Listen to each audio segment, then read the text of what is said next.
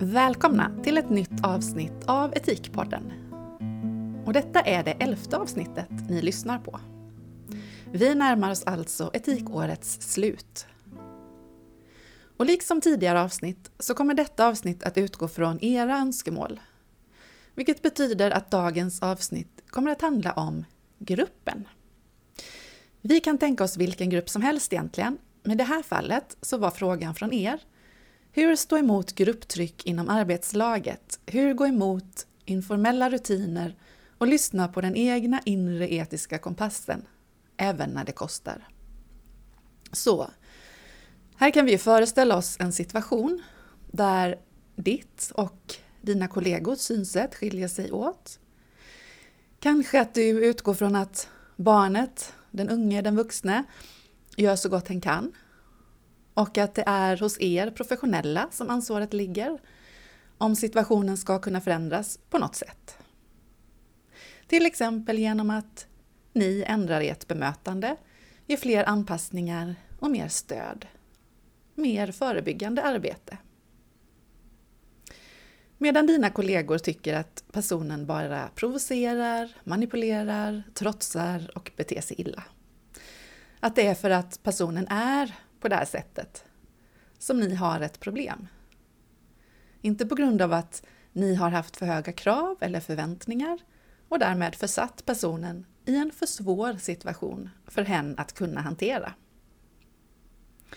I sådana här lägen så skulle det alltså vara att gå emot den egna etiken, att inte ge personen stöd och hjälp. Utan att prata med sina kollegor om att det är vi som måste tänka om och göra annat. Det vore att bete sig omoraliskt att bara stå och se på och låta personen misslyckas gång efter gång. Men varför är det så svårt att säga till sina kollegor? Jag kommer att ta ett evolutionistiskt och grupppsykologiskt perspektiv på den här frågan.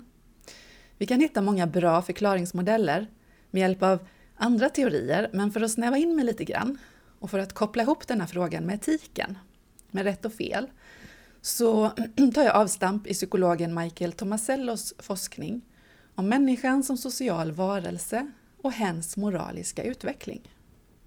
Tomasello skriver om de evolutionistiska mekanismer som påverkar oss som de flockdjur vi är. Att värna om gruppens överlevnad är att värna om sin egen överlevnad, för ingen av oss klarar sig ensam. Tillsammans är chansen större att man tar sig framåt och kan stå emot faror och hot än på egen hand. De individer som förstör för gruppen har vi antingen talat till rätta, om det inte har hjälpt, stött ut ur gruppen. Det vore för riskabelt att ha dem kvar. Med stor sannolikhet är det sådana här mekanismer som ligger bakom när vi känner att det är svårt att ta upp med våra kollegor att vi behöver tänka om och göra annorlunda. Vi blir de som förstör gruppens sammansvetsning och riskerar att bli utstötta och utfrysta.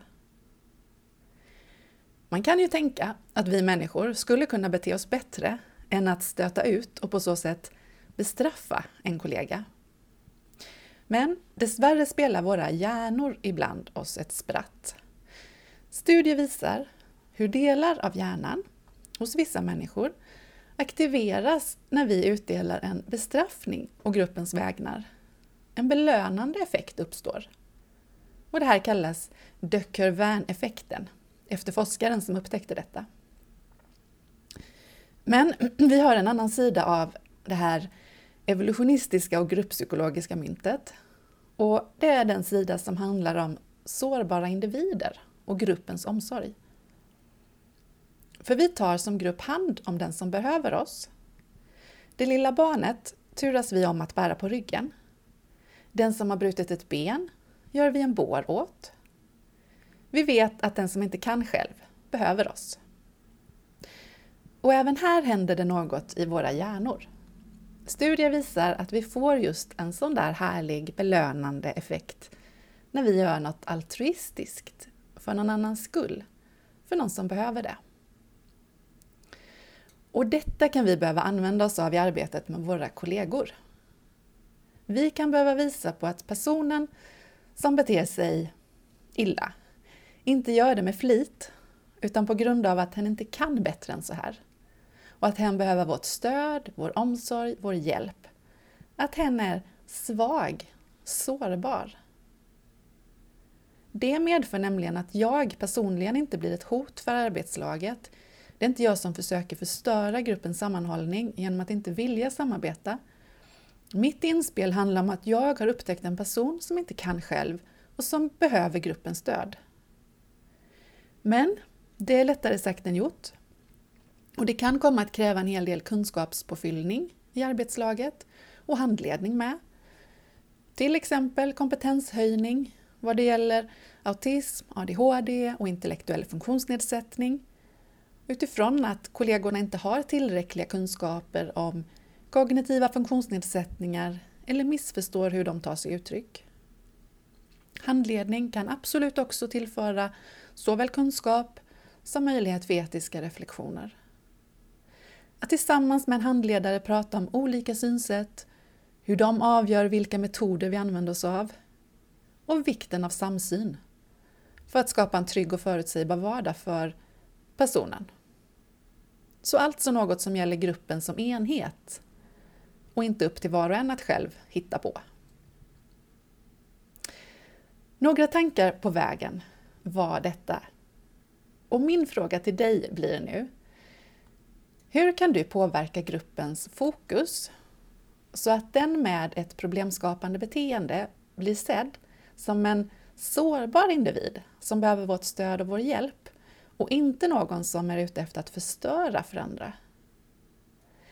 Ett förslag är genom att vara noga med de ord vi använder oss av. Ord som provocerande, uppstudsig eller till och med elak är värderande och dömande ord som leder oss in i tanken att detta är någon som utgör ett hot för andra. Någon som behöver tillrättavisas. Om inte det hjälper, uteslutas ur gemenskapen. Medan vi, om vi sätter ord på vad vi observerar, hen pratar högljutt och fort, hen ställer sig närmare oss när hen blir upprörd, hen följer inte med i dagens aktivitet utan sitter kvar när de andra går iväg. Hen tar de andras mössor och lägger dem i handfatet, eller vad det nu kan vara som personen gör. Så får vi andra ingångar att problemlösa, för helt plötsligt har vi en konkret situation framför oss och inte spridda dömande beskrivningar. Chansen blir större att vi kan se hur det problemskapande beteendet finns med i ett större sammanhang där en sårbar individ har krockat med kontexten. Och att vi har möjlighet att påverka så att det inte behöver bli så här igen. Som sagt, frågan var Hur kan du påverka gruppens fokus så att den med ett problemskapande beteende blir sedd som en sårbar individ som behöver vårt stöd och vår hjälp och inte någon som är ute efter att förstöra för andra. Vi säger så så länge och så hörs vi igen nästa månad. Hej då!